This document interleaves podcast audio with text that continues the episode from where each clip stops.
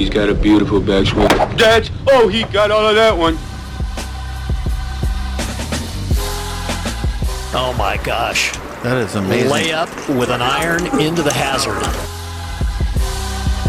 Oh my god, you had to deal with the golf course people too! Well, that wasn't quite what I meant, you know.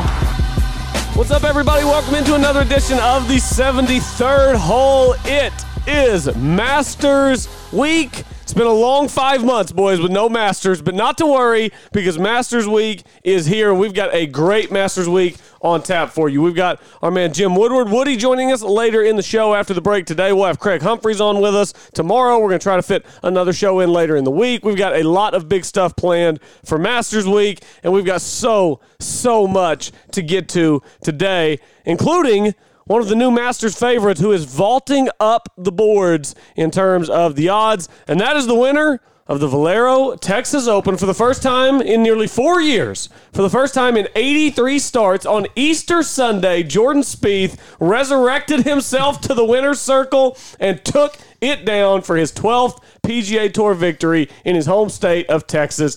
Great, great story for the game of golf.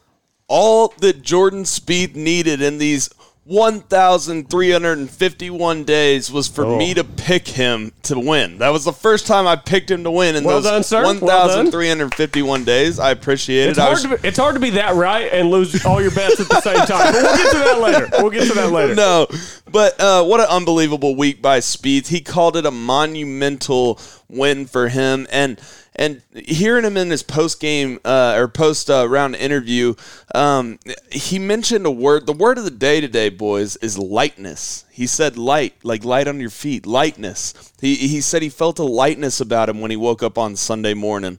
Um, and that's something that we haven't seen in Jordan Spieth's game recently, at least mentally. It seems like he was playing with a billion bricks on his head, you know? And, uh, and, and, and he said all that weight was off his shoulders and he just went out and played. And, um, man, it's going to be really cool to see Jordan Spieth at the Masters this week because before all three of his other majors, he's played well and so he's one of those guys that likes to play his play his way into a major, and so um, I'm really excited. I'm I'm I'm really happy for Jordan Spieth. Yeah, no, I mean, we'll obviously with it being Masters Week, we have so much content to get it to, and and everyone out there listening is going to love it. I mean, this is all of our f- essentially favorite week of the year, always, and, and it is a little bit different since we had it back in November, but it still doesn't. It it almost makes it even better in my opinion. But nevertheless, getting back to Spieth, you know, I, I had come out with the prognostication of I thought he was going to be up around the leaderboard for a long stretch of time and never get it done. Sort sort of like the Tony Finau, probably wouldn't go 45 tournaments or whatever in the world he's gone now without winning. But with Spieth, what I noticed on the back nine was particularly just good, confident decision making, and I thought that that was besides the second shot in 18, which I want to get to that because that was one of the most idiotic things I ever seen. But what? But like for example, the drive that he hit on 18, that was so pure. I mean, and to think that six months ago he was going to be able to step up on a tee shot that mattered, and that's not a very um, that's a very narrow driving hole, boys. Because as we saw, Matt Wallace lands right in the middle of the fairway. He kicks just a little bit left, and he is totally screwed behind the tree. Charley Hoffman hits it ten yard drive the fairway. He hits some trees, and he's in the rough. He had a shot, luckily, but nevertheless, I mean that fairway's narrow, and Spieth put it right where you needed to put it, and he hit so many great little finesse shots around. I mean, I believe that the strokes gained around the green for the event, he was one of, if not the leader, What, up what, there. what hole was it on Saturday where he played the mega flop off the dead lie, hit it up to like 18 inches and tapped it in? Was that 15, 17 maybe? on, on Saturday. On Saturday, yeah, that was yeah off of the uh, off the hard pan. Yes, yeah, yes. yeah, that was Had to seventeen. take over yeah. a bunker from like 50 yards Yeah. and just opened the face to like 80 degrees and swung as hard as he could. Shots like that that he was playing this week. I mean, that's that's vintage Spieth. Yeah, And you know, my, my dad had asked me back on Friday. He's like, you know, what what are you seeing in Spieth now that that he wasn't doing? And don't forget, guys. I mean, we're three or four months ago, he was like 93rd in the world. He was almost outside the top 100, and then all of a sudden, he just sparks this reel of really good play. I think it was what was it Phoenix where he shot the 60 or the 61. 61 on Saturday. Yeah, that, Phoenix, that's yeah. kind of what kind of what propelled him. It seemed like, and he's just been able to nonstop from there. And what I told Randy, uh, my dad, was that you know I just felt like he finally transitioned from playing golf swing to just playing golf. Absolutely. You yeah, know- and, and it, to speak to that point, you know, he made no double bogeys all week at that golf course. To Are do you that, kidding that- me? That's that. That's why he won. Co- And then- coming from a guy in Jordan Spieth who was making a double bogey what twice a round Yeah, for exactly. seemingly about two years. Exactly, and you saw, especially before the cut uh, at the Valero, how many how many double bogeys and high numbers, double bogey plus numbers are out there at uh, TPC San Antonio. But what I saw from Spieth under pressure yesterday was really impressive. Putting, he was about a shot and a half positive on the field, strokes gained, and, and he hit ten of fourteen fairways on that course under pressure, under And, the and gun. most of them were on the back nine because on the front He, nine he, he missed didn't his hit very fir- many. he missed his first three fairways of the yes. day yesterday. Yes. 10 of 14 yeah exactly so he hit basically all of them on the back and so i thought it i thought it was just a, a great performance by Spieth. Uh, one, one guy that we might not talk about for very long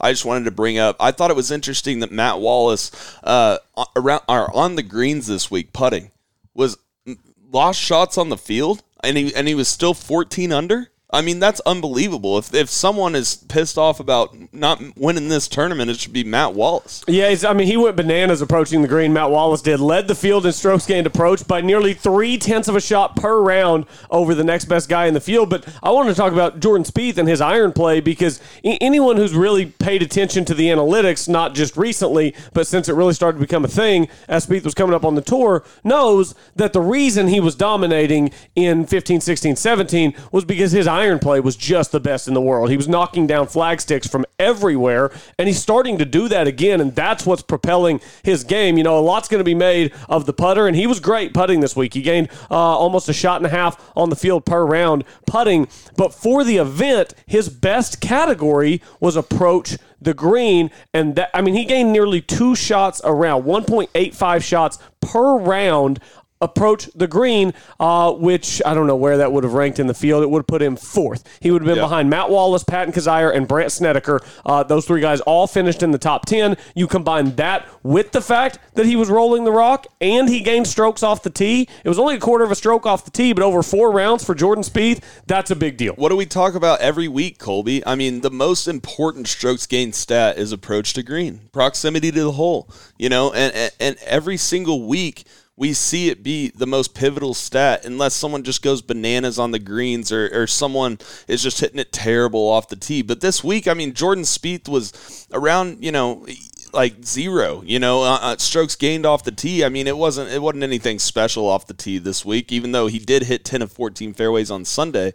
But approach, it's every single week. That's the most important stat, and that's especially the most important stat at Augusta National next week when you, you don't want to leave yourself long lag putts. No, no, there, there's no. Yeah, that's the last thing you want out there is a long lag putt. And you know, go to go go into Spieth. You know, a little bit. He we brought up his putting a little bit, and he, he was 1.43 on the week putting, which was his technically his second highest, uh, um, less than his approach. But on Sunday, gentlemen, he gained 2.69 on the field. He made a lot of clutch putts, and what I thought was interesting on on the last round, his around the green stat wasn't that high, but I thought. Like the shot that he hit on 15, and what was the other hole that he had to hit a little bit of a chip shot? oh, It it's was slipping my seven- mind. right. 17. He had 73 17, yep, yards that's in. it. Mhm, Yeah, yeah, 'cause the little- Charley, Charley Hoffman had just cut the lead to one, and I thought Spieth being as aggressive as he was on 17 and hit, hitting that wedge shot in there to five feet, I thought that's what really secured the tournament What, what what I think secured the tournament was was a little bit before that. That fairway is at least 70 yards wide. The fact that Charley Hoffman did not hit that fairway with the fairway wood is almost as bad as layup with an iron into a hazard. It was hor- that that fairway is huge. Literally, the only difference between being on the left and the right side is the left is a little bit lower. Ho- Hoffman jinxed himself with the T-shirt earlier in the, The week. Charley He, Hoffman he had to. He had. He did. it's have- the Jordan Spieth Open. Uh, It's no longer the Charley Hoffman Open. It belongs to Jordan Spieth now. Yeah, Hey, he- congrats for, on Jordan for winning his, his state open. Yeah, his state, yeah, he won. Yeah, the state open. Yeah, where he grew up. Yeah, he's probably playing against a bunch of hacks out there who uh, probably local qualified and all that. Um, had to turn in their gin, gin, gin scores. yeah, had to write had to write a little resume of Yeah. their past performances and how Put, they put, your, did. put your handicap on there. I think they had a net event as well going on on the uh, on the canyon course. Canyon course, Yeah. Boy- boys, I got a little trivia question for you while Oh, we're still got on the it. subject Hit of me. Spieth. Hit me. Love it. All right. Since 1960, two guys have won the week before the Masters and won the Masters the week after. Who are they? Oh, I know one of them. One of them's Phil. Yep. That was- Phil. that- he that won was the at the Bell Bell South. South in Atlanta. That's was that when in 06? That, that was Yeah. his second one. Yes, yeah. Okay. That, that was when he won by 13 Yeah, at the won Bell by South. 13, then won the next week at Augusta. Oh, I should know this I- next I'm, one. I'm just going to guess Jack because he won Augusta six times. It was so not Jack. I, I would have guessed Jack too. I, I just was playing I'm the going odds. out on a limb. Fuzzy Zoeller. It was not Fuzzy Zoeller. Any show more me, guesses? show me Nick Faldo. Not Nick Faldo. It, he is on the other side of the pond though. Oh, he is on the other uh, side of the pond. Ian Woosnam. Nope. Seve Ballesteros. Bernard nope. Langer. Nope. Oh, Langer. Well, he was a said since one. 1960, so we, get, we there might be one Yeah, way back. it back might there. be way back. All right, just give it to us. Just It's give it to us. Sandy Lyle in 1988. Oh, Sandy man. Lyle. He won at Greensboro the week before the Masters. Shout out Sandy Lyle, who was the sharpest dressed man at Augusta in November. by the way, he's the one that wore the suspenders. Oh, right? yeah, oh, yeah. oh yeah. Sandy was rocking the suspenders. So great tournament. Spieth, 66 on Sunday, gets in at 18 under to win by two shots over Charley Hoffman. My close personal friend Matt Wallace with the solo third at 14 under. I mean, there's a pretty steep drop off. I, I mean.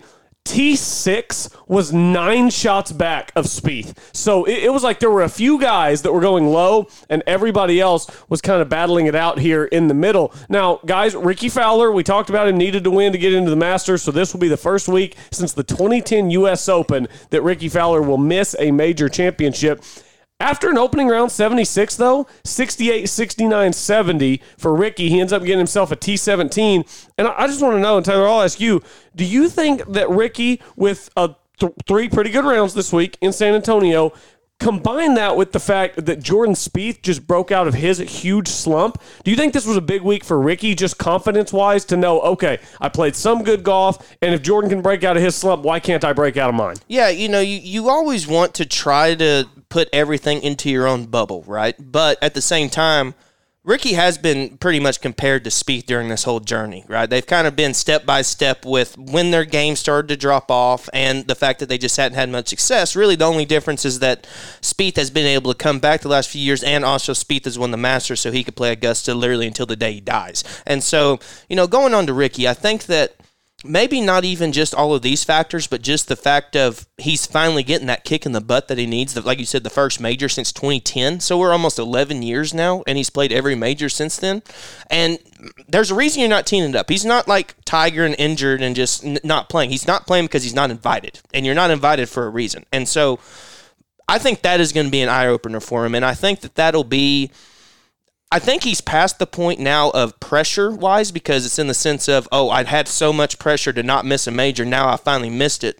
And you kind of mentioned it earlier, Sam, about playing, feeling like you have a uh, ton of bricks on your head or Yeah. on your on your back. And Exactly. I think that that's. I think Fowler will have a little bit of that come off of him just from the fact that the whole Masters worry is finally over with, and he can just progress on with his career. And you know, at what point does he keep? Keep the ball moving even more forward. I mean, a top 17 here is definitely good. Looking at the stats, he was pretty good off of the tee box, which is something that I know that Rickie has struggled with, but um, and actually gained a little bit of strokes in every area this week. So, so that's a positive sign when you look at his game overall. But I think from a mental standpoint, guys, I think that just the Masters being past him will be a bit of motivation as compared to all the pressure that he had before trying to get in the event. Yeah, I, I would agree with that. Um, but man, it just doesn't look like the old Rickie Fowler we've we've known and loved. No, it doesn't. Still doesn't. Not even this week. Um, you know, it, especially on the greens. I mean, it, it doesn't look like any good. You know, he used to be one of the best putters I've ever seen. Just that little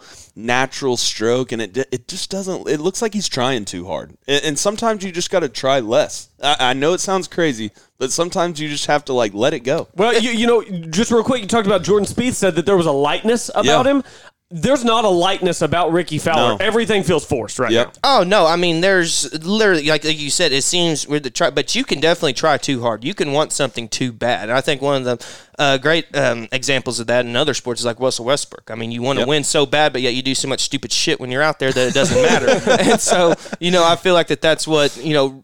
I mean, that's that can happen in golf. I mean, we know. Um, just look at this, guys. So, like you said, uh, Rickie finished at what five under, and so had he made two more birdies, he would have finished twelfth. Which I mean, how many more FedEx Cup points and money is that? Or if he had made one stroke better each day, he would have finished ninth, which would have been T six. And- that's just one stroke a day. And just to mention, you mentioned T12. Matt Kuchar finished T12.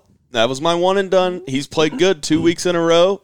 Never Yep. won a major. Maybe he can be the one to get the monkey off his back. Oh, oh, I don't know about all that. I don't know about all that. Uh, Matt Kuchar did finish in plays good. At, 1812. he plays good at Augusta though. Yep, that was Sam's one and done pick. Taylor, you had Charley Hoffman at the Charley Hoffman Open, a pick that I said I loved, and I, I couldn't believe that I didn't pick it myself. Uh, but no, I wanted to go with Abraham Ancer, who finished He played- T23. He played okay. He played good. Yeah, it was only a difference in about 760k in the one and done pool, which I don't need because I'm I'm in a solid second out of the three of us, so I don't need that. I don't need that extra 760k. Uh, so it was a great weekend for Jordan Spieth, and it, it was a great weekend for the game of golf. We got a sneak peek at Augusta National with the Augusta National Women's Amateur and the uh, and the drive chip and putt finals, which took place yesterday. Everybody was tweeting. Everybody was out there. JT was out there. Uh, Koepka was out there. I think Adam Scott was out there. I know Bubba was there on Saturday for the Augusta National Women's Amateur, and it was a very different tournament than the first time that we saw it back in 2019. Because in 2019 we had a couple of veterans that went low and were duking it out with great shots,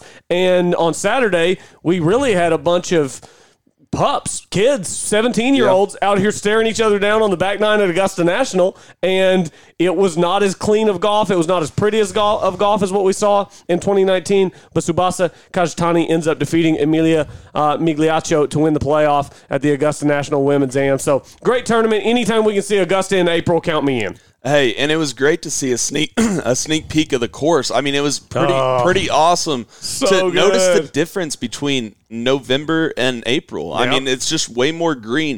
It's um, perfect. But I do want to bring up one thing about this ANWA. You know, it, it's not it's not a, a man versus woman debate. It's it's an amateur versus pro debate, and I want to I want you guys to go watch the end of this ANWA, the back nine at Augusta, and and look at the difference in golf. I mean, you had Lindblad who who choked on the back nine. You had Kajitani, the person who won, who uh, literally boned a chip shot. 30 feet past the pin and then three putted for double on 17 and she's the one that won the tournament She, she made Karen- double. She made double from greenside. She had a two shot lead. Yeah. It looked like she was going to be able to coast. All she had to do was get up and down from just short. Not only did she not get up and down, she makes six. Of course, then she made a phenomenal par on 18 uh, Yeah. after having to lay up out of the fairway bunker. Zhang, the phenomenal 17 year old, duck hooked it on 13, Mm-hmm. Yeah. made triple on the easiest hole on the back nine. Well, and, and wasn't it a lost ball because she had to re-tee? It was a lot. It was a lost ball If it had because been she in the hit water, it left of the yes. hazard. If it would have been They- in the water, it would have been a lot better. She probably could have Yep. made six if it would have been in the water, but because she lost it, she made eight. You had Karen Fredgaard who hit it in the water on 15. It looked like she had the tournament in her in her hands, and I was rooting for her because her caddy is from Oklahoma. It's Stacy Oh. Stacy Lewis's husband, Oh, and he's the head coach at Houston.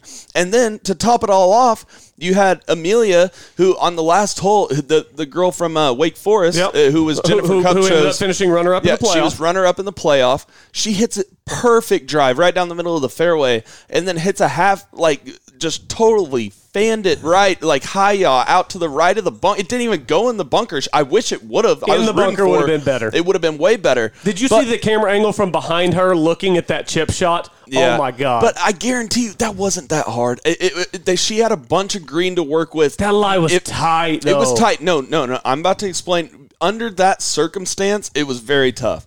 You give that girl eight. I bet she gets that up and down eight out of ten times. At least puts it within six to eight feet. I think it's at- more of a five out of ten. most. You Off know, that thin lie, I think it's more of a either five way, out of ten. the, the the the problem was the second shot. You can't hit Yes. that Oh, second yeah. shot out of the middle of the Oh, yeah. fairway. When, when And- she was leaning, I thought, oh, she fanned out to the right. She's going to be in the bunker. And then it landed, and I was like, oh. And then Kajitani hits a very lackluster second shot as well She to the wrong tier in at the back of the green, and she actually made a great two putt. The I'll give her two-putt that. was- was that, nailed. That was awesome. Yeah. And Claudjatani, Claudjatani, Yeah, claw for the brand, baby. for the brand. Y'all love the claw.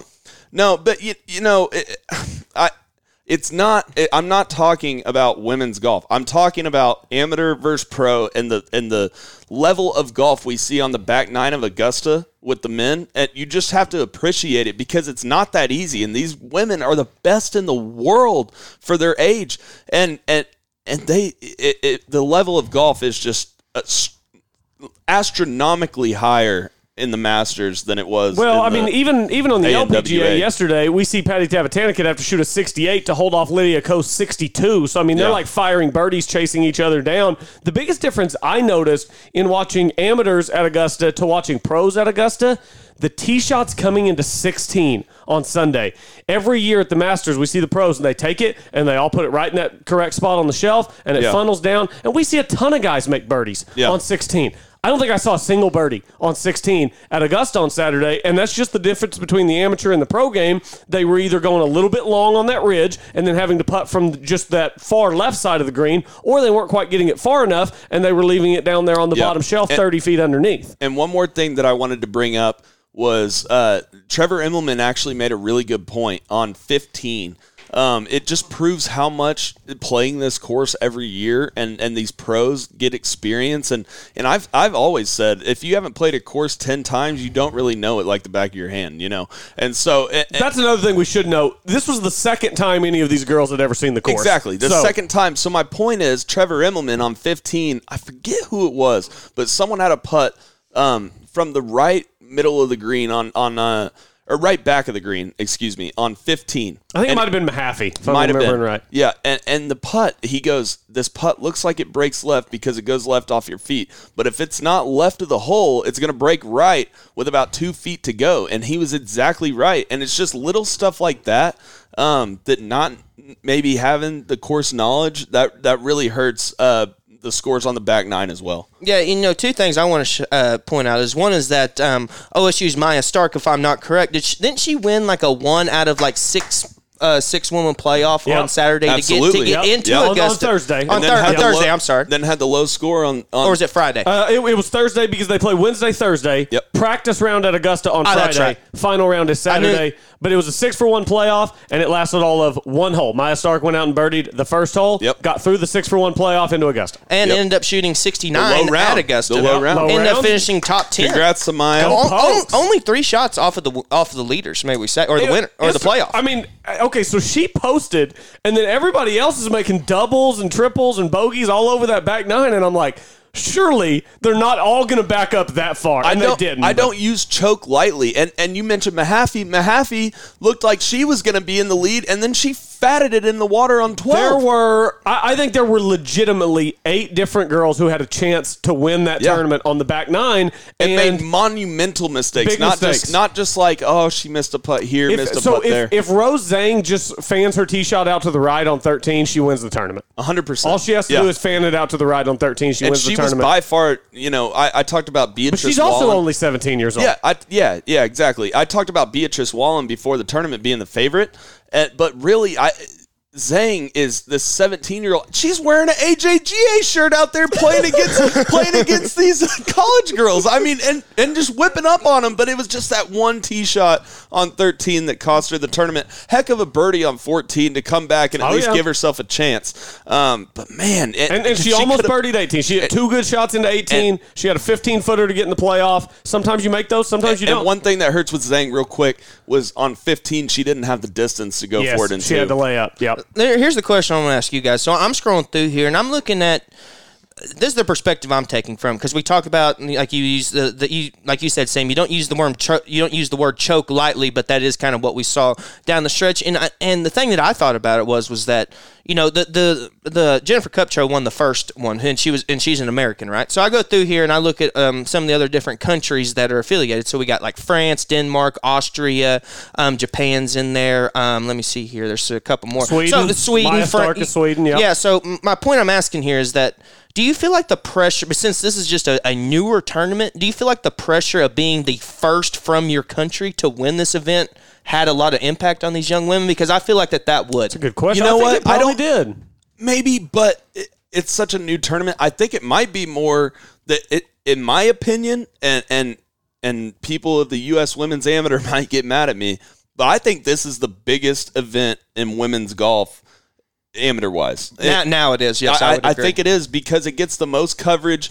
Uh, people you know that are casual golf fans might watch uh, this ANWA that wouldn't normally watch because they want to get a sneak peek of Augusta. You know, and, and they get to see these, and everyone has a college, and most of these girls are from colleges, and so they want to see their college do well. So there's a bunch of rooting interests that aren't necessarily on the LPGA tour, which I do, I, I would like to see a professional women's tournament out at Augusta. It, that's just my opinion. Um, but I do understand the amateur element because of Bobby Jones and everything. I, I love it. I, I, I absolutely love this tournament. But I think back to your question, maybe not the first from their country was the most pressure, but maybe it's just because this is the biggest event that they have. uh, That this and the U.S. Women's Amateur. Yeah, I think that this is the biggest event. And I love what this event is doing for women's golf. It's really putting a huge spotlight on it. And for me, it was it was kind of cool on Saturday. We went to Tulsa. Uh, my mother, we're celebrating my mother in law's birthday, and we went over and we were hanging out with the family. And we've got some some cousins, and they've got an eight year old girl. And so I turned on the Augusta National Women's Amateur, and we're Yep. sitting there, and I'm watching it with an eight year old girl, and she looks up at me and she says, "I didn't know girls could play golf on TV." and I, I swear that's what she said. And I was like, "Oh, sweetie, these are the these are the best in the world on the best course in the world. Like this is yes, girls can do this." And it, it was just it was really cool for me to watch that with her. It's just That's cool. Representation matters, and it was cool for her to see that. And you know, she's got her little starter set of golf clubs, so I, I hope she gets into golf and, and enjoys it. And um, but yeah, it, it was really cool for her to see that. So I love what it's doing for the game of women's golf because I know we're all about growing the game, and I think I think this helps a ton. I, I completely agree with growing the game and growing the game. Go, go I want to dive into the the drive, chip, and putt before we before we change subjects. And look, there there are 98 percent of the drive, chip. Uh, let, let me say 95. 95 percent of the drive, chip, and putt stuff I love. There is one big complaint I have about it. I want to get y'all's take on this. And I do not blame I do not blame the kids one bit for this because like they're given like on their chips and their drives they're given two shots at it. I mean you have two shots at it. But but here's my point. I saw I saw one one young girl, I believe seven to nine division on that putt on eighteen. She took two and a half minutes to hit this putt. She walked around it twice and then lined it up and then wa- so I my- would my- too if I only had I- two I- shots. I, know, I know. That's my point. That's my point. So what I'm saying is, is that the neg. One of the things I'm noticing negative about this drive, chip, and putt is that it's it's helping emphasize slow play on young players because Okay. it's because it's focusing on the fact of hey, I only have one shot to hit, so I can take four minutes to hit Yeah. this ball. Yeah. But in reality, that's not how golf sh- how golf is. And like I said, I'm not blaming the kids at all for taking forever to hit. I would do the same thing. I'm just saying that is the one negative I'm seeing from this is that it is encouraging slow play for younger players. That's one positive about it only being a couple shots. Um, I, I like I played in the drive, chip, and putt uh, back in the day. The it used to be in Kansas City was the national Right. tournament. It wasn't exactly Augusta National. You know, back in the day, the Golf Channel drive, chip, and putt. Um, it, it was a different thing back then. Um, but one positive that I do see out of it is uh, only having two shots. Is you know. It, there's a bunch of pressure. It's like it's like a 18th hole coming down the stretch. There's a bunch of pressure on that one or two shots. You know, and especially for those young kids like they were chipping when JT's sitting there watching. You get two, Oh, you get two chips, and the uh, number three player or two or three player of the world's watching you hit. J- That adds JT's little. watching. I'm, I'm thinking. I'm pretty sure Bubba was still out there. Two time Masters champion. Yeah. Koepka, four time major champion. I think was out there. It's. I mean, that's pressure, and I, boys. and I want to give a quick shout out. I saw um, on Instagram yesterday. I was doing Easter stuff yesterday, so I wasn't watching the uh, the drive, chip, and putt. But uh, you know, I. I saw this swing by Yana Wilson, and Charles Howell III has it up on his Instagram story right now, um, and, and and it's just unbelievable. She's 12 years oh, old. I saw that one. It's an incredible golf swing. It's some- the, the the the instruction that these kids are getting at such a young age. Bro, I was out there with a reverse C hitting slingers like in my in my, you know, Okay, I shorts didn't know down she to was my 12. knees, you know. I didn't know she was 12. I saw that video yesterday. I assumed she was in one of the older age divisions. You sh- You're sure she's 12? No, not positive. I just said she's around 12. Okay, I, I, I want to look because I mean her swing is out of this world, and I would love to know how old she yeah. is. No, I'm, I'm not exactly sure how old she is. I was just saying 12 because drive, chip, and putt. You know what I mean? But Yeah. it's still, regardless, that's one of the most beautiful swings I've ever seen.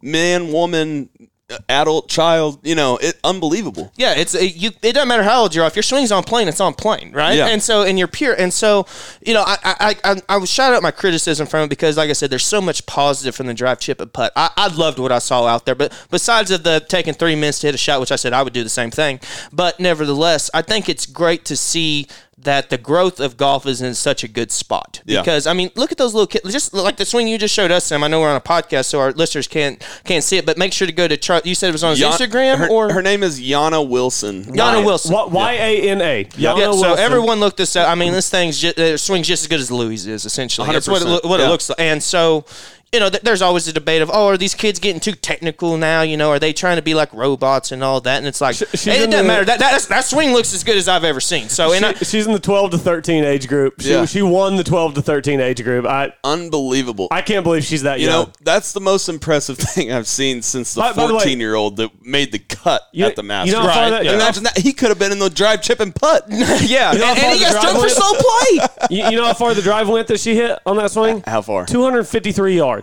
Oh, my gosh. for, for a 13 year old. 12 to 13 year old girls division. She'd be, ask, 253 she'd yards. be asking Colby where the new Walmart is. Yes. Yeah. Yeah. I'd tell her to. to You, you be giving her wave bye to you be mine. giving her strokes, bro. Oh no, I need pops. yeah, Or I'm no. sorry, she'll be giving you strokes. I'm sorry, I Yes, phrased yes. that wrong. I, Yeah, I phrased need, that I wrong. need pops for sure, big time. Uh, all right, why don't we do this? Let's take a break. Come back on the other side. We still have so much to get into, but our man Woody's going to join us. Jim Woodward, Oklahoma golf legend, going to join us after the break. We'll talk Spieth. We'll get his Masters picks. Woody's always got a, a nice dark horse or two for us, so we'll get all that from Woody. Uh, then we'll recap what happened on the LPGA with the ANA Inspiration. Uh, we'll talk Oklahoma State. They went down to Augusta this last week without Austin Eckroat. We'll tell you how Eckroat did in San Antonio, how Oklahoma State did in Augusta. A lot more to get to. Stay with us here on the 73rd Hole, the official podcast of Golf Oklahoma. When something the size of a golf ball hits your roof, you need to call McRae Roofing. McRae Roofing is Oklahoma's designer roofing service specialist. For years, Jeff McRae and the experienced team at McRae Roofing and Exteriors have served fellow Oklahomans by helping them with their roofing needs. McRae Roofing uses only top quality materials and professional crews to make sure that each job is done right so it will give you the years of service, security, and protection you need from the unpredictable Oklahoma weather. McRae Roofing offers residential and commercial roofing, ventilation services, and custom copper designs. McRae Roofing is dedicated to exceeding the homeowner's expectations. It's not just a roof, it is your home's crowning glory. Call McRae Roofing today at 405 692 4000. That's 405 692 4000. Make sure to also visit their website at McRaeRoofing.com. That's M C R A Y roofing.com. Don't get caught with a leaking roof. Contact McRae Roofing for your free inspection today.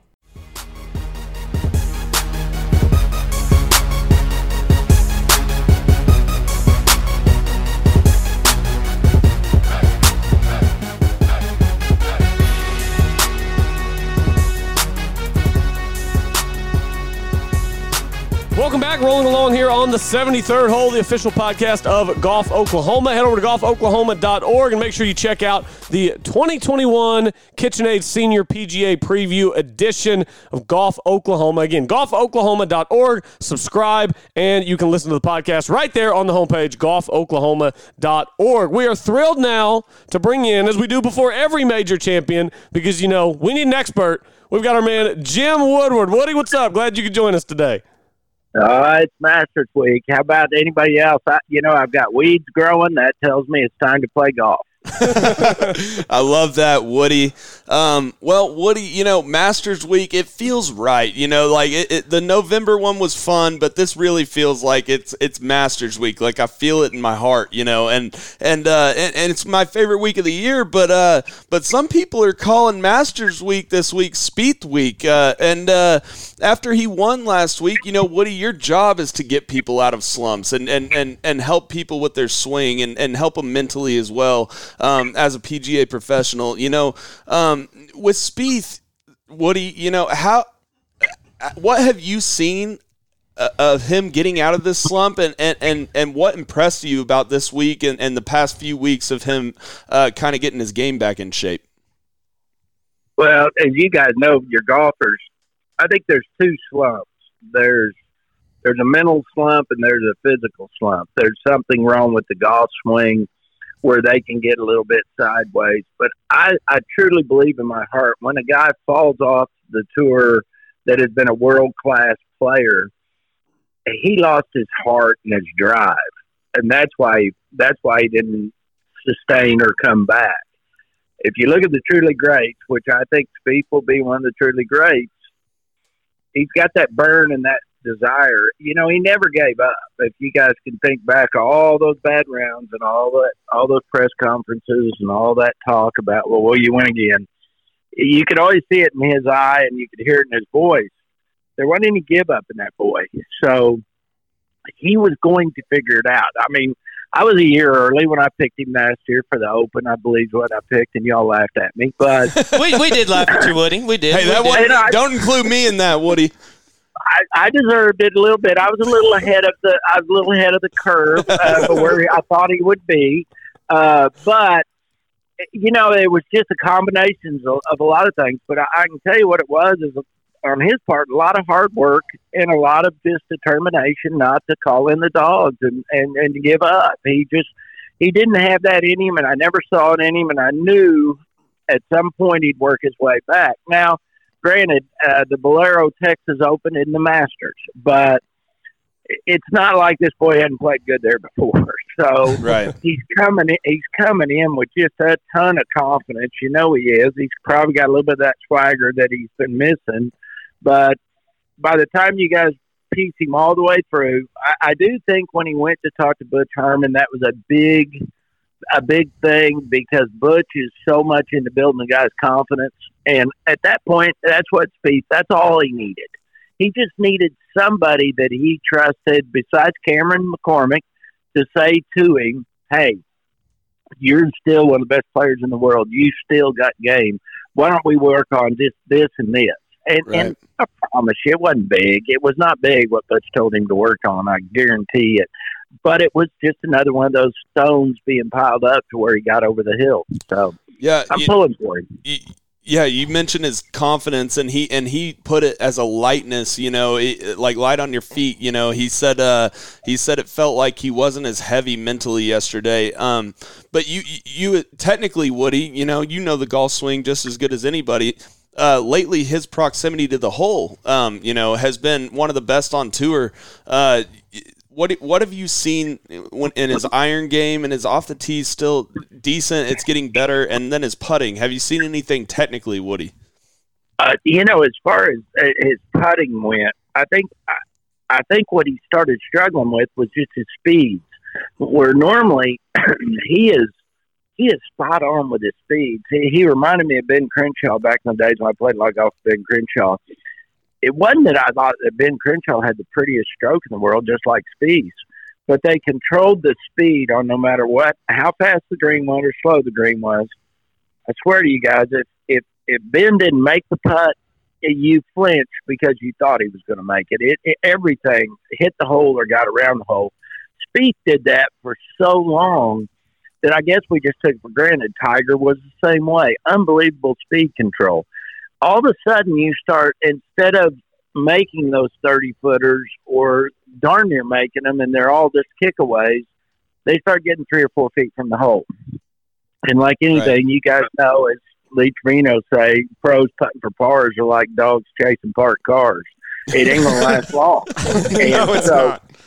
You know when he's when he's got those three, four footers and five footers, and and then you know I don't know why we even play this stupid game because what it does is it just starts tearing you down stick by stick, and uh, you know this starts going awry, this starts going awry, this starts going awry, and then your attitude gets bad. I mean, it'll drive you to the nut house if you let it. So, do I think Spieth Swing is better than it was when he went into this funk? A little bit better. He's a little tighter, but he was always a great iron player. Always a great iron player. I think a lot of these guys fell into the DeChambeau trap of trying to hit it further, which I think Jordan did. You know what? You got a certain game, play it. Yeah. Just take what you got and go play with it. It wasn't like he wasn't winning with it. It wasn't like Rory and won with what he's got. Uh, I guess it's just inevitable that everybody's chasing that that demon out there that they think there's perfection. Not in golf, there isn't. You forget it. If you think you're going to find perfect in this game, you better take up bowling because you're going to be wrong. that that's one of the best quotes ever because you know like even, even the best golfer of all time tiger or jack whoever you want to look they've, they've had bad weeks bad tournaments missed putts i mean th- th- this is definitely the most unperfectible game out there imaginable and that really leads to my question for you woody because you brought it up and I thought it was a really good point, and I think all of our listeners out there uh, should listen. I want your feedback on this. The fact that you mentioned that there's two different kinds of slumps, where there's you, you know a technical swing slump, and then there's a mental slump. And you know one thing that can happen is you know if you're if you're so bad in one of them, it can transcend onto the other. You know, so if you're swinging horribly, then your mental can get bad, or vice versa. If your mental's bad, you could start changing your swing up and doing all these different things. And so, you know, like for example, when you're out on the tour, Woody, and you felt yourself maybe either creeping into one of those type of slumps, or maybe even having both of them together, or even as a teacher, how do you, how would you teach yourself, and how would you help with your um, your students to help get through both of those types of slumps, or the same one both at the same time? Well, if if if my golf swing fell awry, I I I'd first go try to find my coach and and just make sure our basics were good. And that's usually what we'd always go back to. We'd go back to the fundamentals. We weren't looking to reinvent a new golf swing because obviously the golf swing was good enough to get us to tour. So you can't be too bad if you're out there that way. But I do believe that the hardest thing in golf, which makes no sense to me, mind you, because the ball doesn't move and the target never moves. Wherever you're aiming, it stays stationary, and so does the ball. And you would think to yourself, well, why can't you just set up to it the same way every time? Well, I don't know why. That's why golf is so hard. Um, well, a lot of times, even the world class players will get off either in their alignment being right or too far left They'll get their ball positions too far back or up. They'll get too close or too far from the ball. Excuse me. There's just a lot of things from a set standpoint that screw you all up. Right. Now, now, now on the the other side of that coin, mental. Usually, when you have guys that are fighting something that's that's we'll say mental for a better lack of terms, um, it starts like you said with bad rounds, uh, bad breaks, and and everybody can dwell on bad breaks. That's easy in golf because it seems like you get a lot more of those than do the other. But I, I still believe they equal out. It's just we remember the ones where you got kind of hosed. You know, you know what I'm yep. saying. Yep. You and, always remember the one that hit the tree and went out of bounds. Exactly. You don't remember the one that hit the tree and fell down by the hole. It, it, it's just our nature. That's what golfers do. They they want to beat themselves up. And so, what I said about speed is what I, I truly believe. If you look at what I call some of the the really good players that have been were playing really good and then just kind of fell off the map. Uh, you know, David Duval was one that comes to mind right off the bat. He was world number one. When he got to it, he looked around. He says, "That all there is." And then when he started struggling a little bit, he didn't want to practice. He didn't want to keep grinding. Uh, Ian Baker Finch used to hit the prettiest little fade, and he decided he was going to start drawing the ball. Um, two years later, he was gone. I mean, he couldn't find the planet Earth with a golf ball. So sometimes we're chasing, again, like I said, that perfection sometimes we just got our dauber down and we just don't feel like doing it anymore. We don't feel like hitting balls so our hands are bleeding. We we just don't do it. Jordan, he never. You, you notice he didn't. He didn't make excuses. He just said, "I'm working. I'm working. I'm working. I'm going to get there." So, I think, as any player knows, there's demons that are in your head. As soon as you go back to basics, and as soon as you go back to just hey, I'm going to get the ball in the air. I'm going to hit solid. I'm going to try to roll my putts really good. I'm not going to worry about this or that. I'm going to kind of let this thing run its course. That's usually when you you come out of them. Some guys do. Some guys don't. I don't know why. You know, right before we move on, Woody, I want to put in perspective because what you said was right on with Ian Baker couldn't find the ball on planet Earth because he hit it out of bounds on the first hole at St. Andrews. If anyone thought that that was possible or not, literally That's 150 yards left. yeah, left left. Right, now you can do it right. I mean, I could see a guy actually getting one maybe out of bounds right. I wouldn't have thought there was a chance and all get out for a guy that's what we call a tour pro to hit it left out of bounds there. yeah, it's just not something that's easy to do. Uh, all right, well, No. let's, let's you want you ready to transition to, to the Masters this week? Let's go for it, boys. I mean, I'm I'm I'm there. I've got list of guys. You guys are gonna have to tell me what you think. All right, so so hold that thought because before we get your list of guys, this is what I want you to do. I'm gonna put you on the spot. I want you to rattle off off top of your head what is your favorite par three, your favorite par four, and your favorite par five on the course. Well, it, there's no doubt the par three is twelve. Yep. Yep. Uh, 100%. It is, it is no doubt. It is 100% the best par three on that golf course. It's not even a challenge from that standpoint. Um, if you look at par fives, I've always liked 13. I, I, and- and I always will like 13, even though, you know, 15 and 2, they have, all of them have their things. Eight, you know, we, we all know there's some really good holes out there. Okay. Um, par four wise, uh, it'll surprise you. I like the fifth hole because it's I so mean, it's doggone always That the is a good toughest hole. hole, and they have that new tee box back. You know, kind of more behind the green. It used to be kind of like over the back left of the green. Now it's more like you know back center. You know, it, so uh, on on four. You know, I'm Right, talking about in relation four. to four yeah, green, yeah, yeah, yeah. yeah. Yeah, and, and, and so they made it longer and put that bunker more into play. So they made the hardest hole on the course actually even harder. You know, and it's Yeah, honestly yeah. probably Woody for people that haven't been out there. You know, one of the least watched holes. You know, uh, on Augusta National because most people will go from like you know uh, two and three over to seven. You know, like people don't Right, normally walk walk back there. But uh, but but what what makes five so special? And or do you, do you just like how you know hard it plays? I think I think it's just it's at a point in the golf course where you're getting your round rolling, and you've just played four, which is a really difficult par three, and then you you kind of got those back to back where where if you can get through there with a three and a four, then you start hitting those easier holes, or I call them easier holes. That's all an oxymoron, but you know, but six is not a six is not just an overly difficult par three. Now they've made seven a lot harder hole than what it was when I actually got to play there at one point. Um, but then you got eight, nine, and then you hit amen corner down through there. But I don't know. It's number five. It doesn't get the fanfare like seventeen and fourteen and ten and eleven. Those are all great holes. But I mean, it's like you guys are asking me. You're you're at the Miss Universe pageant, and which girl's the prettiest? Are you kidding me? You know, they're all beautiful. What I I mean, so that's why I look at Augusta. They're I can't find a bad hole on the golf course.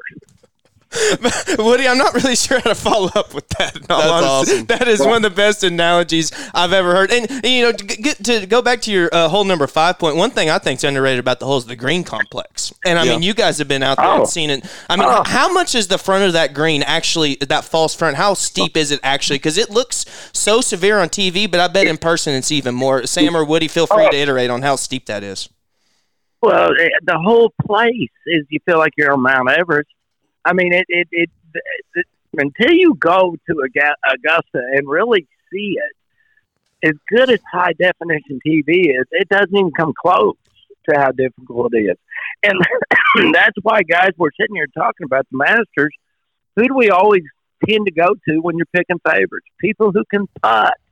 Because putting is so difficult there. It's just killer there. Right. So Yeah. And, I mean that you know that green, just so you know, it falls off uh, severely. Okay, Yeah. Absolutely, and, and and people don't realize the undulation in the fairway as well. Like number thirteen is like Talladega. I was I was watching the women's golf, the ANWA, with my girlfriend this weekend, Woody, and and I was trying to explain to her like that they're swinging like a baseball, like in the middle of that Yeah. fairway. You know, it, it's very very undulated. You just can't see it on TV. It's um it's something that it, like to behold if you see it in, person you know it's it's unbelievable. Um, but Woody I want to I want to kind of transition to uh, to Bryson DeChambeau this week. We we talked a little bit about Bryson DeChambeau uh, with you in the past. Um, you know but but he's kind of being slept on a little this week, uh, surprisingly. You know, I, I, mean, he's one of the betting favorites. You know, but but everyone's talking about JT winning the Players, Spieth, You got DJ, who's yeah. the defending champion, Rahm, who just had his baby, which was super clutch right before the tournament. He doesn't have to deal with that. You know, but what what do you think about DeChambeau this week? He might be a guy that we don't quite talk about as much because we have Spieth, Rahm, you know, DJ, and and JT. Yeah, and and you hit that list. You were spot on. Uh, they throw McIlroy still in that list simply because they know, just like Spieth, I don't know when it's coming, guys, but he will show up again. You can bet your bottom dollar on that. That's what they so, said about Greg Norman, Woody. I know, I know, and and so when you when you come into this golf tournament looking at those guys, DeChambeau's got every bit as good a chance as all those names you just threw out there. It it just has to fall into place. We we we all know he's going to hit that driver and he's going to hit a long way. So if he's got that thing where he's controlling it, which he's uncanny where he can do that, he's he's gotten to be a lot better putter, which nobody's giving him credit for his putting. You know what I mean?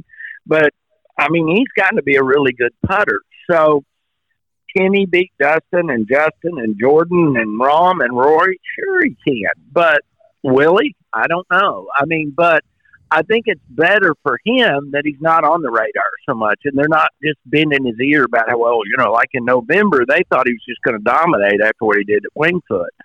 Uh, you know what? The the golf gods at Augusta had a different plan for him, and if you think they won't smack him around again if he gets a little too cocky, you're wrong.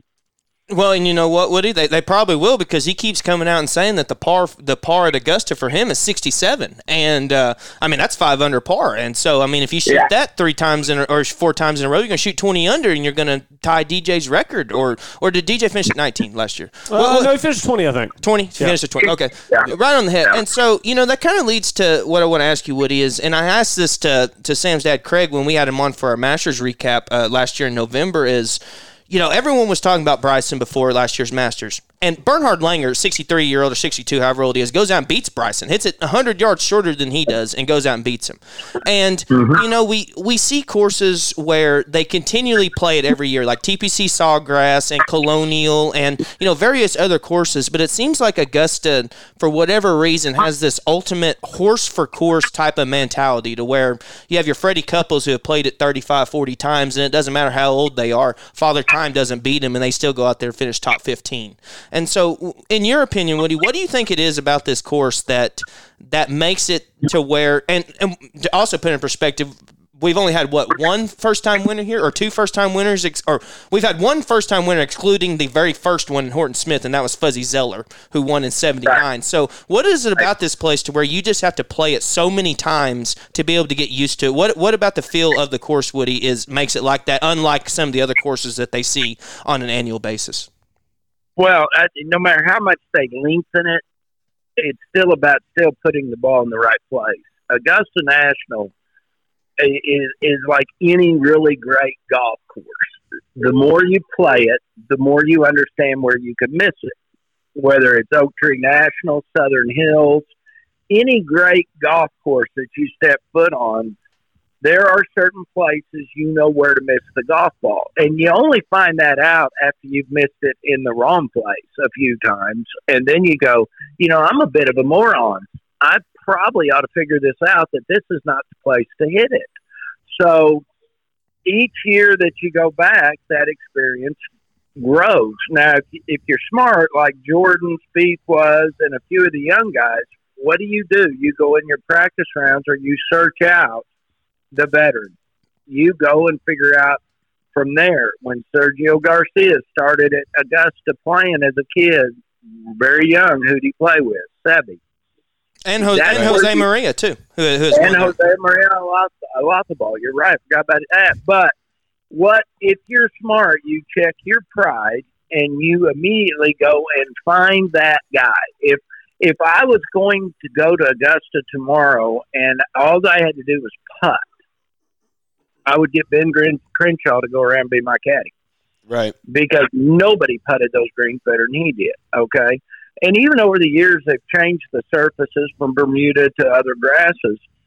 it, it's still the same undulations. It's still the same golf course. So those guys know where to miss it, and that's why they're better. I mean, it, golf's really not a matter of how good you hit it. It is really, guys, how good you miss it. And Augusta is big on that. If you're going to miss it on 12, which last year they didn't do, or the year Tiger won, they sure didn't do, where'd everybody miss it? Short and right. Yeah. Where can you not miss it on 12? Short and right. You got to have the discipline to not even aim at the pin. You aim over there left of the bunker and you knock it on the green from 40 feet and try to two putt and get out of there. Yeah. But tour pros' mentalities these days is, you know, because they are this good, well, I can shoot at that pin.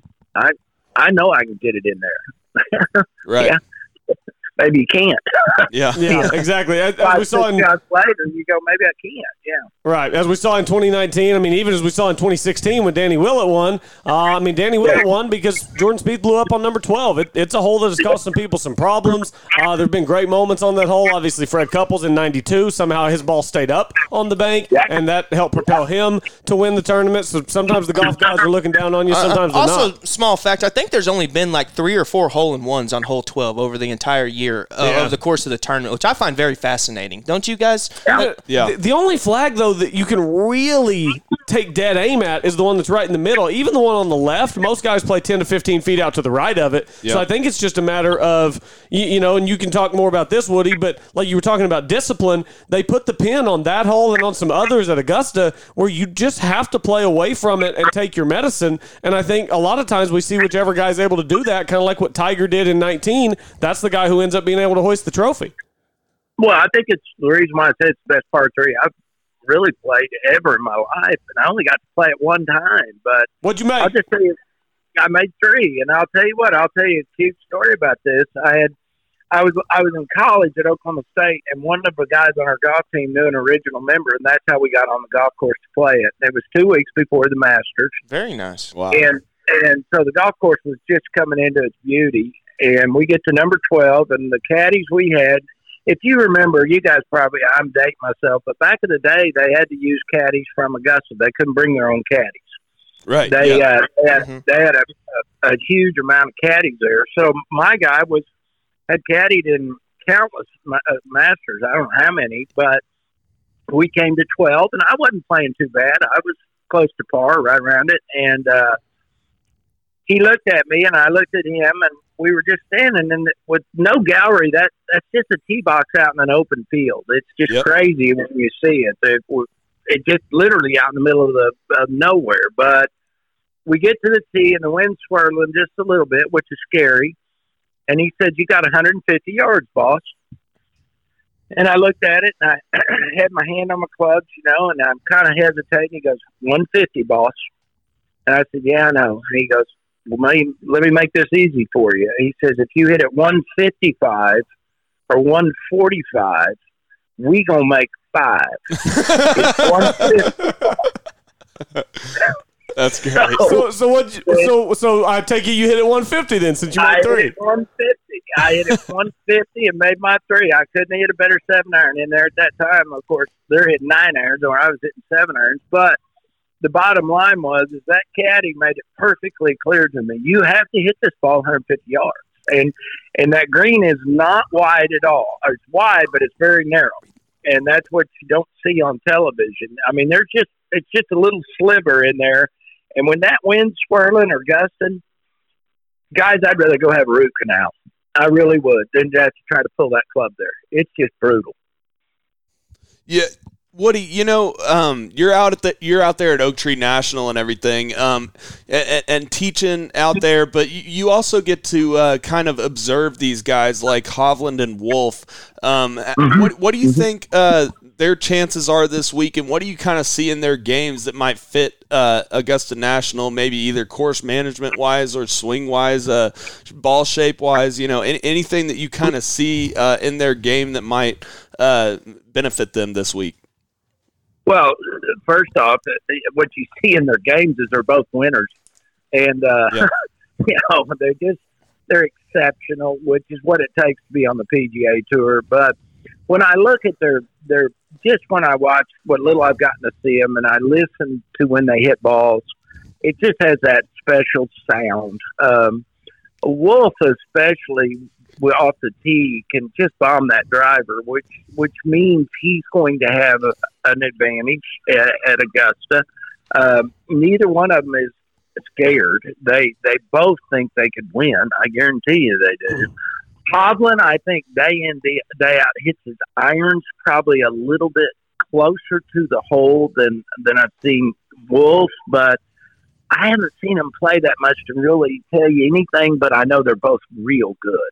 Yeah, So you, if they're you know what? Just for- just from my perspective of playing with them both a little bit, you know, I I, I see uh, Wolff is an a, a really underrated putter. I, I see him. Um, it- it's unbelievable how good of a putter he is. At least just out there playing at Oak Tree and everything. Um, but I see I see Hovland. People ask me Wolff or Hovland, and I was like, "There, yes, you know, like there's no right answer, you know." And but uh, but but but what I see from Hovland is he's just so consistent, um, and, and I see, like you said, his iron play at Augusta could be a big factor this week. And and when we look at the favorites, you know, he's in there within the like top 10, 15 range of the favorites, and uh, and I don't disagree. I think Hovland could have a great week this week. I think he just uh, with Augusta, we just don't know. But I I think one of the stupidest statements I ever hear anybody make is when they say that a tour pro is not a good putter. Hundred percent. Yep. I mean, excuse me for just one second, but there is no such thing as a bad putter that is playing on the B- PGA Tour.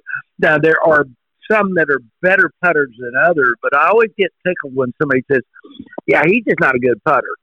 well, he's one of the top 125 players in the world. I think he puts better than you do. So let's move on from there. Yeah, there, there, there's really no doubt. But I think that gets so underrated is the fact of you know how good that everyone is. Really, just at every aspect of the game. People like you, Oh, like you mentioned the other day, Woody. There's no short players out there on tour anymore, and uh, you know so Nope. everyone does does something right. And you know, I'm you know one thing I want to get your pi- uh, opinion on before we get to your picks is that you know you mentioned the um, you know obviously how speed is so important and how you would look for Ben Crenshaw per se. You know to to teach you how to you know go around the greens and that kind of thing. So what I guess my question I would be asking is is that from your experience playing that course, if you if someone was to come up to you and say, "Hey, you know, what would advice would you give me for this course?" What would be like the top maybe 3 green complexes that are just so unique and so obscure that you have to miss in the proper spots? What what what are some of those holes or some of those greens that you've played or seen that you feel like that maybe just watching on TV that you don't get the full experience of? Well, gosh, I hate to tell you, but there's not three. There's 18 of them. Um, there literally, I swear to you guys, on every one of those greens, there's a place you don't want to be and there's a place you do want to be. And and inevitably, it's just like any major championship. You, you better be below the hole.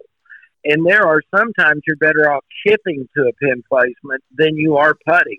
And I know people can't grasp that in their minds, but it's a fact. So if you're if you're really scared of any green out there, uh, it's it's a lot of the par threes. Believe it or not, uh, those greens on those par threes are, are very severe. Even number four, which is a huge green because it's such a long shot, has a, a very major undulation going through it. All of them do. So you know what you see on television and what you actually see in person there is is quite different. If if, if there is one green at Augusta that's fairly flat, you know which one it is.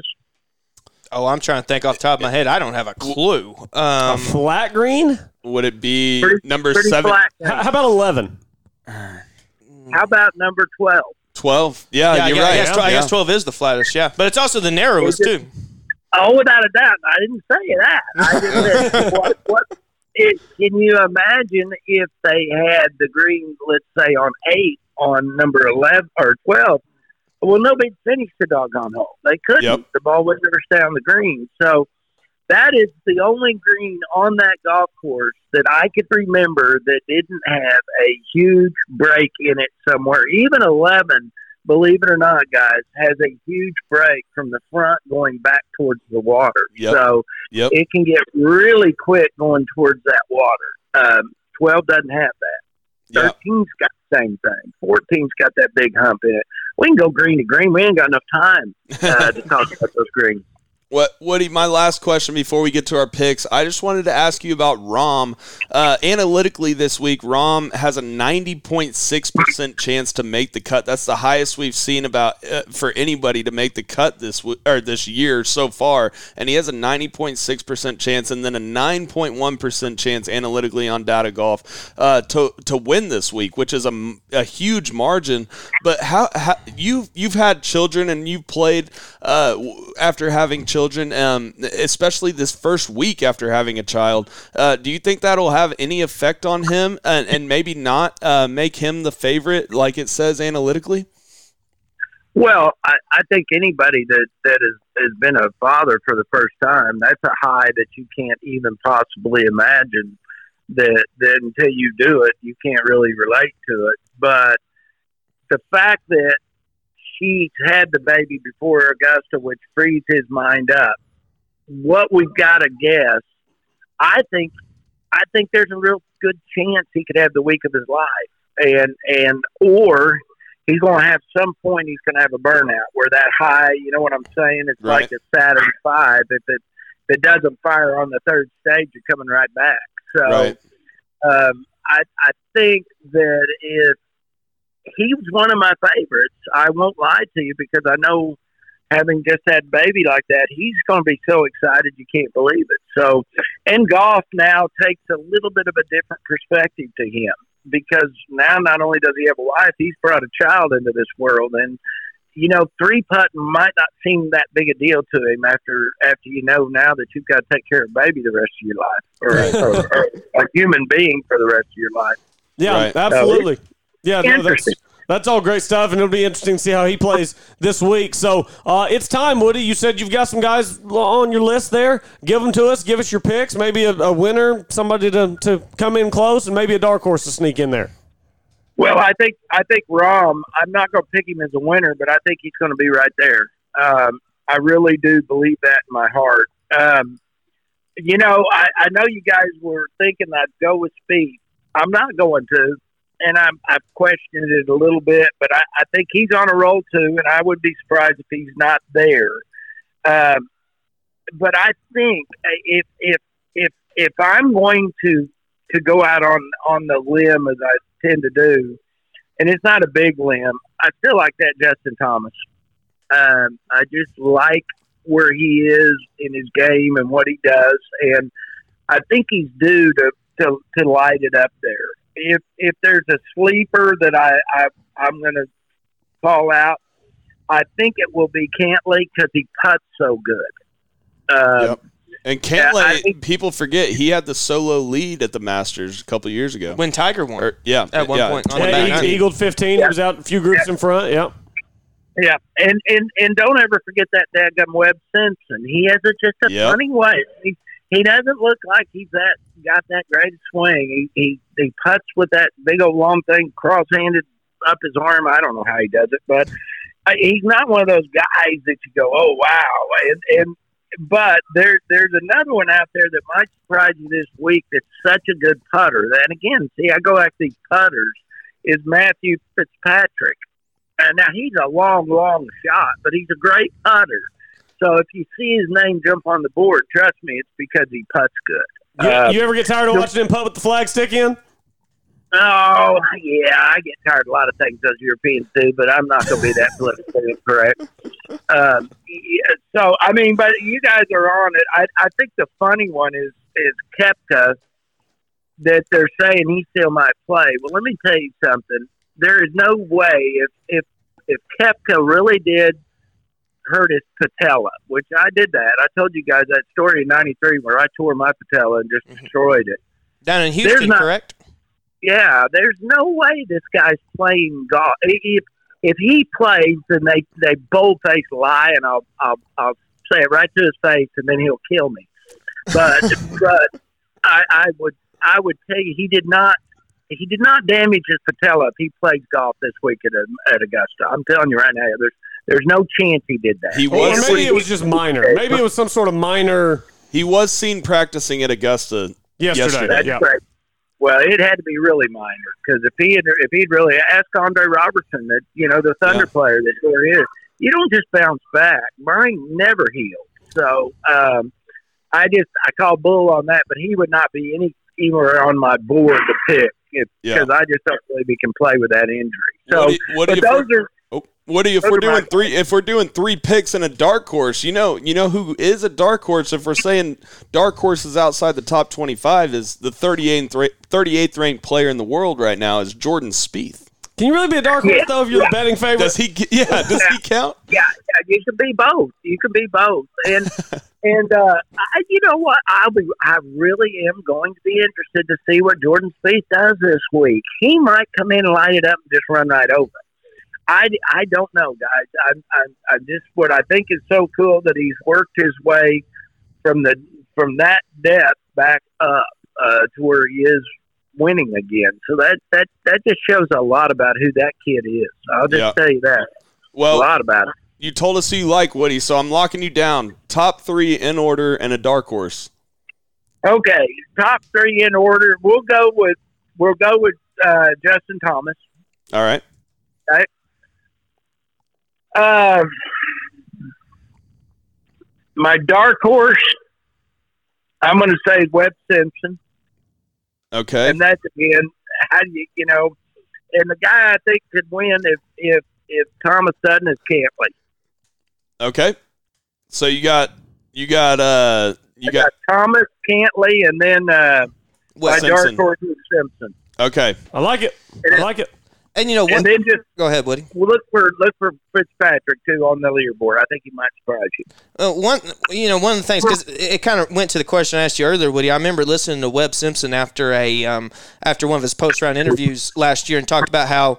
Like even mid round, he realized that he was aiming at too many flags and how he needed to play more conservatively and um, you know learning like exactly what you said where to miss it. And I think that someone like Webb Simpson, who openly admits that he learned that and can learn that on a first hand basis, might even have a better chance than he normally would. You know, just because of the fact that like like you said, Woody, you have to know how to get around that golf course and you have to know where to miss it, and that's why we've only seen um, one first or technically two first time winners. And you know, also too, we're talking about Spieth. Um, Sam brought it up before you came on, Woody. There's only been two winners or only two individuals who have won the week before the Masters and won the Masters, and that was uh, Phil back in 2006 and Sandy Lyle in 88. In 88, yeah. So, um, so if Spieth was to do it, he would be one of few. But you know, and you know, normally Woody, I don't like to pick people the week after they win a tournament, but I think that I think that Spieth's going to go into into Augusta with with guns blazing, and just the fact that he plays in and knows those greens so well. I really like his chances this week.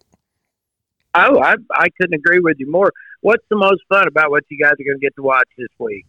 Do, we don't know, do we? No, we don't. I, I, I, we tell you, don't know. I tell you, the saddest thing is that Tiger's not playing. That's by far the, the saddest part about the tournament. But um, you know, obviously, the the best thing about about the Masters is the the Sunday back nine, just because even what Spieth in 2016 had a five shot lead going into the back nine, he didn't win, and he he lost by like three shots or something to to, to Danny Yeah. Willett. So anything can happen on that back nine, and it's so interesting to watch like the first three days of the tournament because you think you know what's going on, you think you know who's going to win or has a chance, but until you get to Sunday around three o'clock our time, you don't have a clue what's going on or who's going to win. None of us do. You know, I usually don't have a clue till it's about six, and I got a green jacket on somebody. exactly. That's when, it, that's when I usually go, "Wow, okay, he did win." Because I just believe there's there's no safe number until you actually put that ball in on the last hole. I just there's just too much that goes on on that that little golf course there, and I'm just glad that uh, the voting changes in in Georgia haven't caused us to talk about moving the Masters. Where will we move? There's no doubt about that. There's only one place to play the Masters.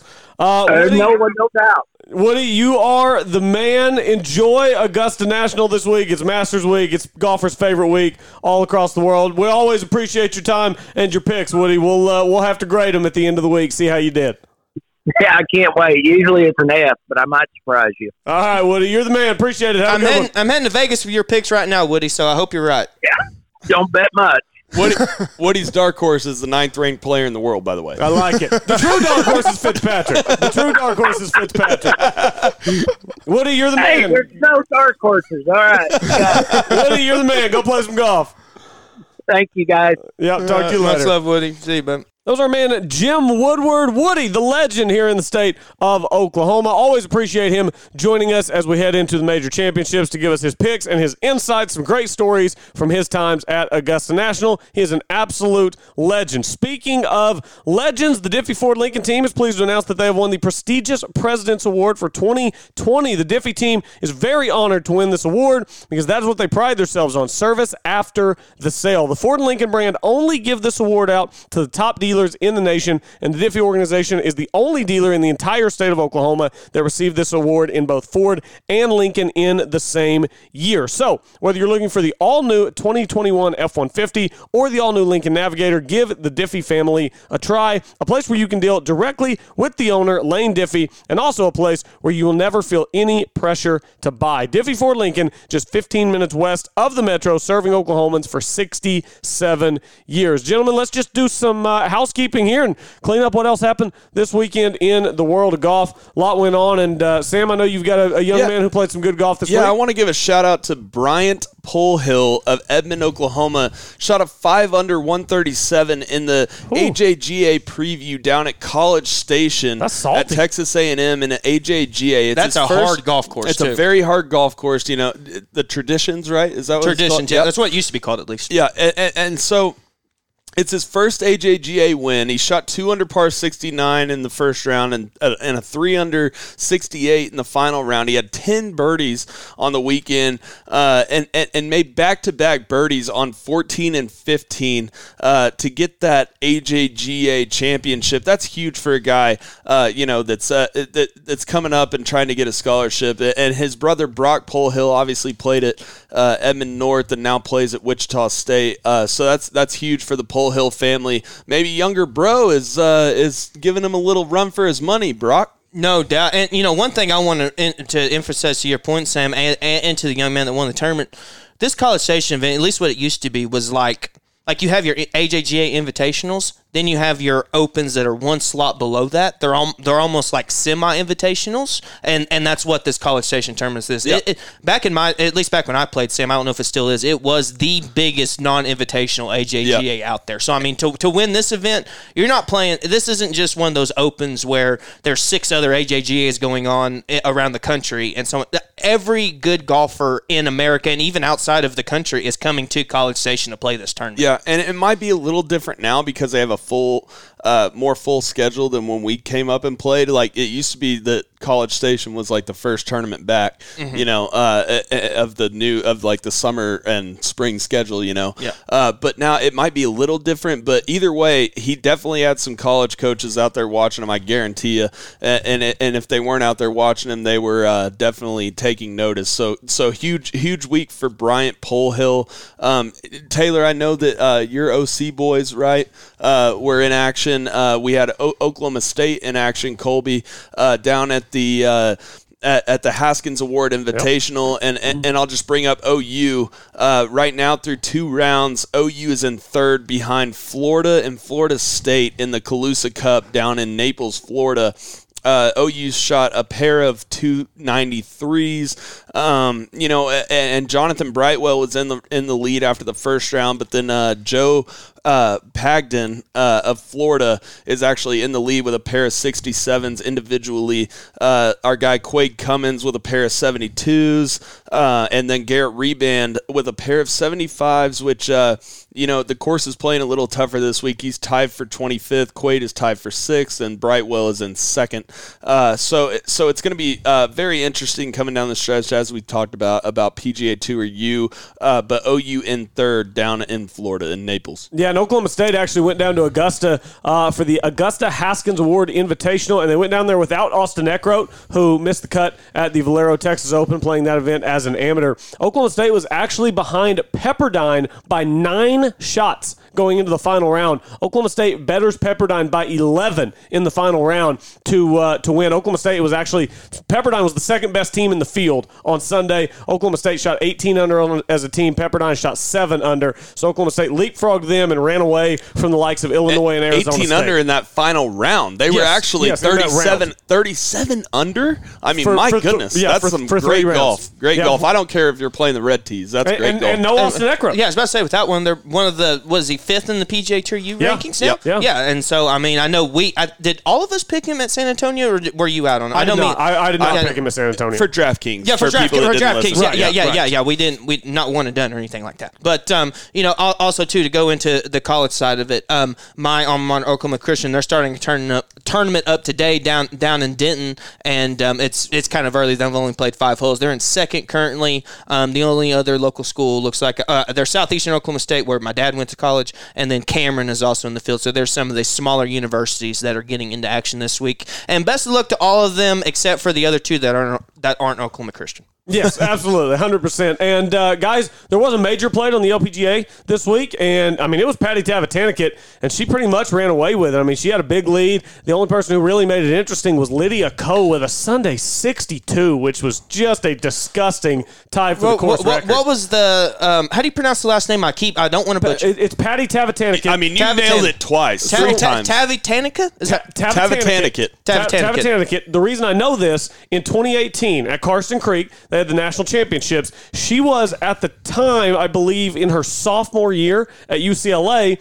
and I was volunteering with the Golf Channel, and I had to radio in who was making what score on what hole, and I was with her group one day, so I said Tavatanakit about hundred times that day, so I got used to saying Patty Tavatanakit. So I was as I was watching the A and A uh, Saturday more so than yesterday.